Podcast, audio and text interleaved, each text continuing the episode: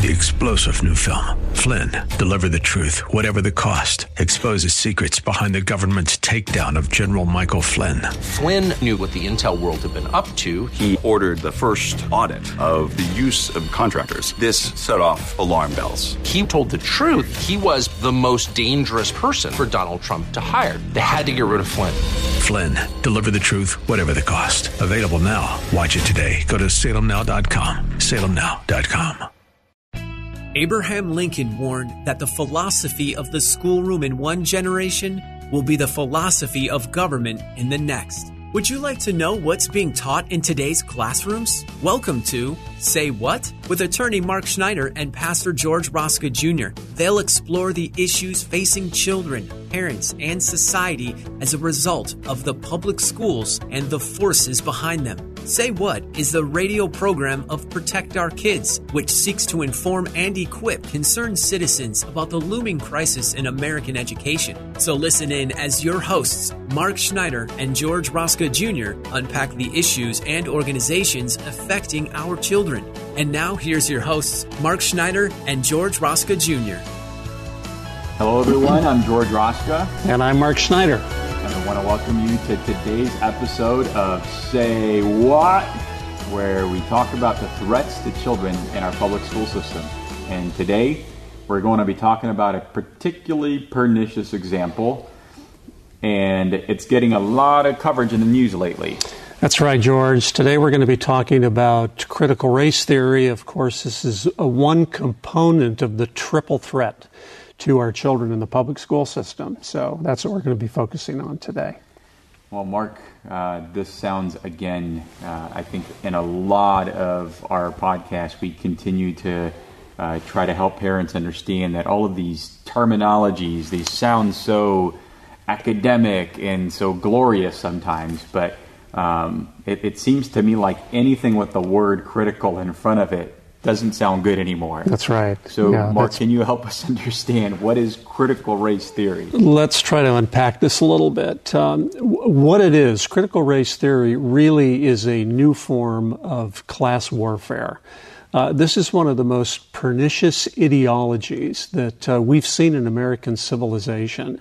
Uh, basically, it replaces the uh, bourgeoisie versus the proletariat class warfare and exchanges it for one of racial categories, essentially blacks against whites, unfortunately.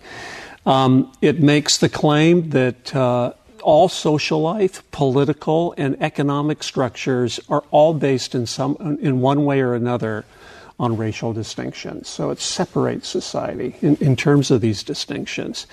It also says that America is systematically racist and it divides people between what they call oppressed and oppressors.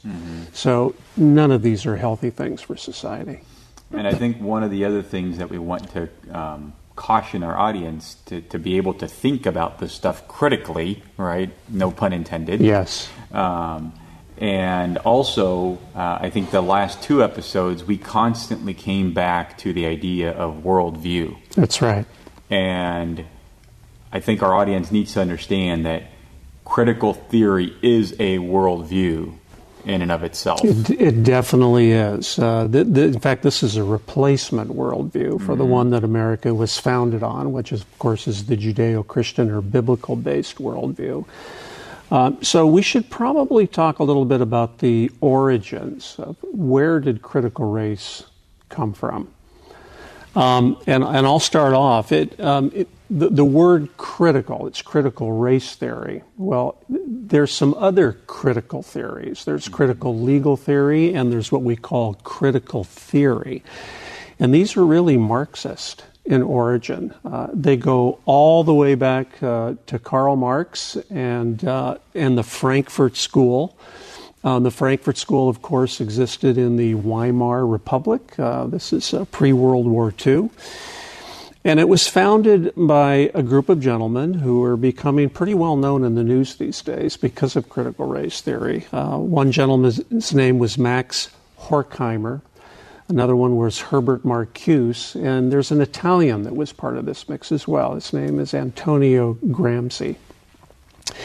And they had this idea that if socialism or Marxism was going to come about, it could not come about in the West um, by force, what they call a war of position. It had to come about by what they call a war of movement, which means that we had to win over society. Because government institutions, education, social institutions, they all follow the will of the people. So they believed that um, they had to start with social engineering by taking over the most critical institutions in society Government, of course, is one of those. Um, but before government could be taken over, they would have to start in the influential institutions like the universities, yeah. uh, the media, uh, school systems. So this is this is really where it started, and of course, uh, these ideas, the Frankfurt School ideas, were exported to America. They first came to Columbia University in the uh, early 20th century. And from there, they started infiltrating our institutions, mainly the universities. So, Mark, one of the things that I think is important for our, our audience to understand, because um, I'm too young to remember these things, to know these things. um, when I started looking into all of this, it just fascinated me how long and how calculated their infiltration has been going on. Yes. Um, so what we're seeing today is just a spillover. That's right. Into everything. Um, but um, talk about real quick just some of the, the history from the 60s, the 70s, um, and how they've also influenced the teachers' unions and, and things of that nature. Well, uh, yeah, as I said before, um, from Columbia University, the, this this mindset of critical race theory started moving its way into other universities and, and the school systems. In the '60s, um, it had it had taken hold, and yet, and yet, of course, Marx believed that there would be a class warfare that you know the underclass would actually take over the institutions of society. But they realized that in, in American society that would never happen. So they started infiltrating the universities, and uh, these ideas, this, this mindset, uh, started taking hold, started taking root there. So, uh, critical theory, critical uh, legal theory, which uh, also divides society based on the oppressed and the oppressors. Uh, these started to be taught in the 60s and 70s, such that by 1980, um, know, it, uh, Allan Bloom, which is the author of the famous book, The Closing of the American Mind, could say that uh, most of the freshmen that were coming to the university believed that truth was relative. Mm-hmm. Uh, George, that was 40, 41 years ago. Wow. So we've had two generations of kids now coming through the public school systems. And of course, it, it certainly uh, infiltrated its way through the media. And today, I think we see a, a, different phenomenon, which is kind of the what we call to as mob mentality, right? Yeah. And that's really just now the the long march through the social institutions. That's right. Right has taken hold, and now it's no longer basically we're committing suicide. We are as indeed. a society. Yeah, this is antithetical to the entire structure of the American system, which is based on uh, individual liberty. Uh, Dennis Prager uh, likes mm-hmm. to talk about the three American values that are still inscribed on our coins uh, e pluribus unum, which means out of many one, uh, in God we trust, and liberty, which really means ordered liberty. Mm-hmm. Well, critical race theory overturns each one of those, starting with e pluribus unum. E pluribus unum is a Latin expression which means out of many one. And it's the idea that America was this great melting pot. It didn't matter what race you were, what color you were, what ethnic group you came from, what socioeconomic background that you came from. Once you came to America, you were an American.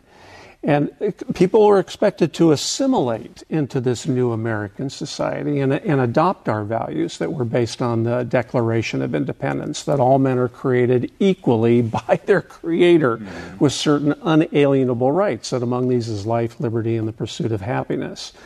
And to preserve these rights, governments are instituted by men. So the American foundation is such that our Constitution was designed to preserve individual liberty based on equal rights, not based on this idea of oppressor versus oppressed. And you, you mentioned a very good point here about assimilation.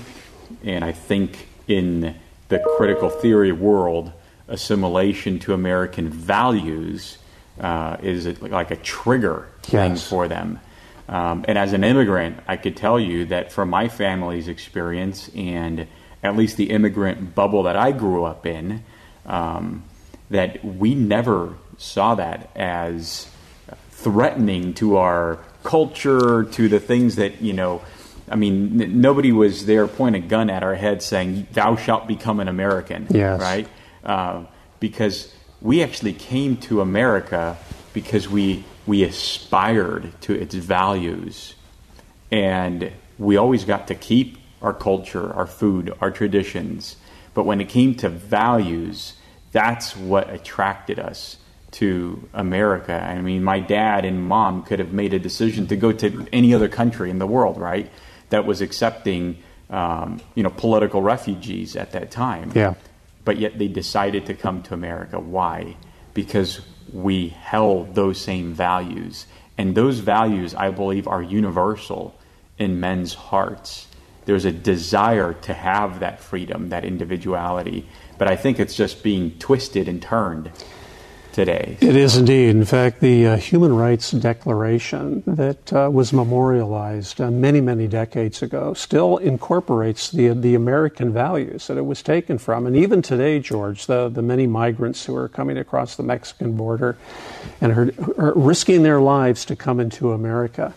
Uh, they're coming here for a reason because they believe in e pluribus unum, in God we trust, and in ordered liberty. And yet, this critical race theory uh, is seeking to undermine the very reasons why so many immigrants wanted to come to America in the first place. So, Mark, can we talk about some buzzwords um, sure. from critical race theory? Because uh, you'll start hearing about white privilege, um, uh, white supremacy, yeah. um, and then white fragility what, what do all of these things mean? Uh, they basically underscore the uh, the premise that America is systematically racist, that our entire culture is based on racism, um, and so you hear these terms: white supremacy, white patriarchy, mm-hmm. cis heteronormativity. These yeah. things have to be overturned because they're a remnant of racism. In fact, the, the critical race theorists say that our entire economic system is based on the cotton plantations that happened uh, in antebellum uh, America. Mm-hmm. And that because of that, capitalism itself is illegitimate and something that we have to get rid of. In fact, uh, Ibram X. Kendi, who is a professor at Boston University, uh, says that uh, capitalism and racism are inextricably linked. Uh, that's a paraphrase of what he believes, but mm-hmm. they're conjoined twins. Yeah. And so you cannot have one without the other. And because racism is bad, capitalism is bad as well, and it has to go. And w- I think one of the things for our audience to understand, because this was a big aha moment for me and all of my reading on this topic, is the redefinition of words including the most critical word in this phrase, critical race theory, the definition of racism. If in the past racism had the definition of you know prejudice, um, today they have redefined that term to be prejudice plus power. Yes. And that is key because that's when you'll start hearing people say like, well, brown people or black people or people of certain melanin cannot be racist. That's just because they don't have power. And that completely um, undermines the, the old true definition of what racism is because I think at the end of the day, any person in the world has the power or has the ability to be racist regardless of power or not. Um, and so I think parents need to understand that because in the school system, as kids will start getting, you know, pushed this stuff onto them, I think they need to teach their kids how to ask those critical questions of their own teachers. I, I, agree, George. In fact, what you just mentioned was actually a slide that was discovered in a, a lawsuit that is pending right now in Nevada. It's uh, William Clark versus Nevada Charter School System. And uh, in that case, William Clark uh, was a student. Uh, I, I, can't remember exactly what grade, I, I, think it was in high school. And he was being forced to deconstruct his race mm-hmm. and to figure out on where on the spectrum of oppressor he landed. And he refu- refused to do this. And as a result of that, he received a failing grade in the class. Well, of course, they filed a lawsuit against uh, the school system. And during discovery, it came out that they presented this slide presentation where race was defined as power, right, plus prejudice. Mm-hmm. And so people of color, the slide deck says, could not be racist because they had no power. Mm-hmm. There was only one colored group, mainly the white patriarchs that had color. Therefore, by definition, they're racist. But of course, that's ridiculous. There are plenty of people of color that have plenty of power today in, in society. You think of uh, eight years of Barack Obama, right? That's exactly right. yes. Um, so, students are learning about these concepts. They're learning about this spectrum. What else are they being fed, Mark? Well, they're being fed that uh, society should not focus on equality, but rather this idea of equity. And equity is a fancy term that really means redistribution of income or redi- redistribution of privileges based on whatever racial group that you have to be have to happen to belong to. And it's interesting, George, because the word equality and equity, well, they sound familiar, don't mm-hmm. they? And, and they're oftentimes seen as synonyms of each other. Yeah. But in today's parlance, they mean very different things. Of course, equality is embedded into our 14th Amendment. You know, this is where we get equal protection under law. Yeah. Well, the idea of equity does away with that completely. Um, you should be given, you should be given privileges based on what racial group you happen to be in, or privileges should be taken away from you depending on what racial group you happen to be in. Another idea is this idea of intersectionality. This is mm. something you're familiar with. And it's the idea of, uh, of identity politics, which means that you may belong to a racial group, but you may also belong to a, an economic stratification or an ethnic group or some other group that uh, plays some marginalized group, and all of these categories intersect with each other and magnify your um, your oppression, yeah. your, your your lack of power to do well in society. And these, these terms and this marginalization is highlighted in critical race theory in our public school system today. So, Mark, I wanted to go back to the, the equality topic and equity because that I've seen it come up even in my workplace. Hmm. Um, and I remember seeing during the 2020 presidential election, I think after Kamala Harris was elected as or chosen as the running mate for Joe Biden, she put out this video showing the difference between equality and equity. And it was this these three males. I can't tell if they were a family or not, yeah. but, but, let's just suppose that uh, they they were not right. So there was an older gentleman and a kind of a teenage boy and then a really young boy, and they were each sitting on a box trying to look over the fence to watch a baseball game. Mm. And so each one had a box, right, to sit to stand on. Yes. And so the little boy couldn't see the game. The middle aged kid could barely see the game. Mm. His, his head was over. Mm-hmm. And then obviously the older man was, you know, head and shoulders above the fence. He could watch the game easily. Yes. And then on the other slide, they said, okay, that's equality. On the other slide, they took away the box from the old man. They gave it to the youngest boy. Of course. And now all three of them were at the same height, being able to watch yes. the game.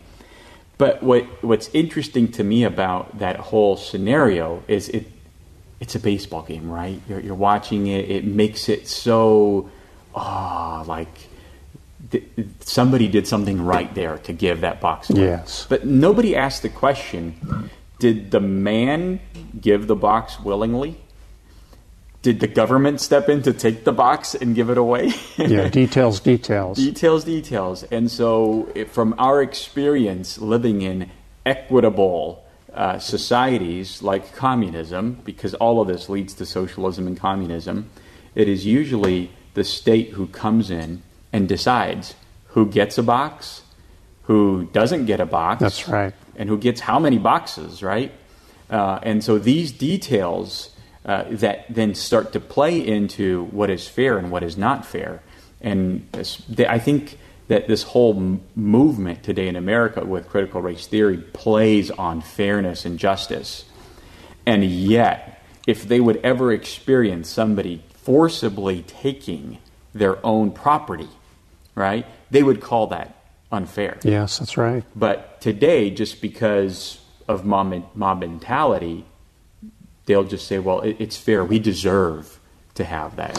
This points to the insidious nature of critical race theory. I mean, you look at these terms diversity, inclusion, equity. It, you find these in every corporate uh, office today. Mm-hmm. In fact, we have HR uh, departments, entire HR departments are now filled with these terminologies and training manuals and uh, so this is not just in education, but of course it's particularly insidious when it starts creeping down into high schools and grade schools because now you're training an entire generation to believe these, these false narratives.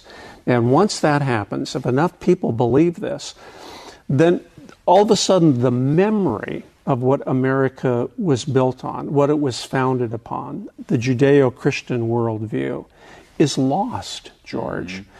And what replaces it is something that's based on a lie, which is materialism the idea that there is no God, there is no lawgiver, that humanity can be based on these ideas of class warfare because why not? We are, we are redefining history as we choose to to meet our ideological goals, which is to really income redistribution and to impose a form of socialism and communism upon society. And, and we were also redefining. Um, bad values, turning them into good values like envy and jealousy yes. and hate, right? Yes. And it's all coming in the form of tolerance uh, and, and other words.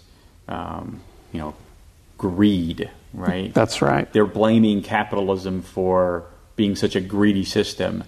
And yet, what people don't realize is that critical theory and the socialism, communism, economic system that it espouses is actually the most greedy form uh, of governing and of, of, an economic system that we know of, and that has resulted in 100 million plus deaths over the last 120 years since it's been tried. Socialism and communism has failed in every single instance wherever it's been tried. I mean, if anything, we have the 20th century uh, examples, but even in the 21st century, look at Venezuela.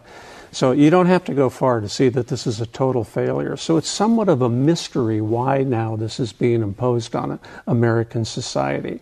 But the goal behind it is really power oriented, I think. And, and it's, uh, it's to have a collectivist based system where the elites are in power.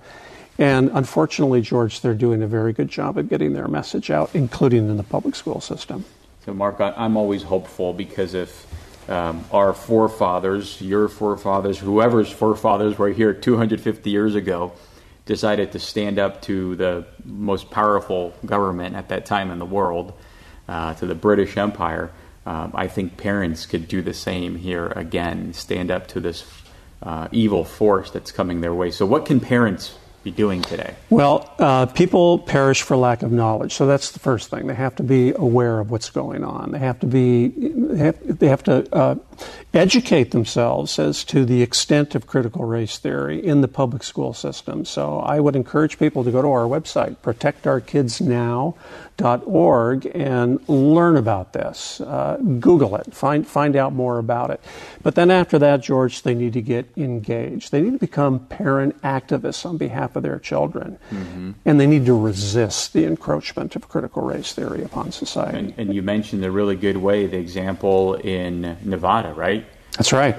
Parents standing up, and apparently in our society, once you start putting a lot of lawsuits together, somebody starts to listen. People pay attention. so it's unfortunate that it always has to go that way, but uh, parents, if that becomes our last resort, then we have to do whatever it takes to protect our kids. Um, so, you know, Mark, that's a, a, wrap. Time goes by very quickly. Uh, episode three, critical race theory. Uh, we'll be talking about the subject. We will a lot more yes. Uh, moving forward and its ramifications. Uh, so, with that, we want to say uh, goodbye and we'll be back next week with episode number four. We'll see you soon. You've been listening to Say What, the radio ministry of Protect Our Kids, where they seek to inform and equip concerned citizens about the crisis in American public education and the forces working against our children. Join us at this same time every Saturday as attorney Mark Schneider and Pastor George Rosca Jr. unpack the issues so that we can better safeguard our nation's children. For more information about this program or protect our kids, email the show at info at protectourkidsnow.org. That's info at protectourkidsnow.org. And join Mark and George right here next week at this same time for another episode of Say What.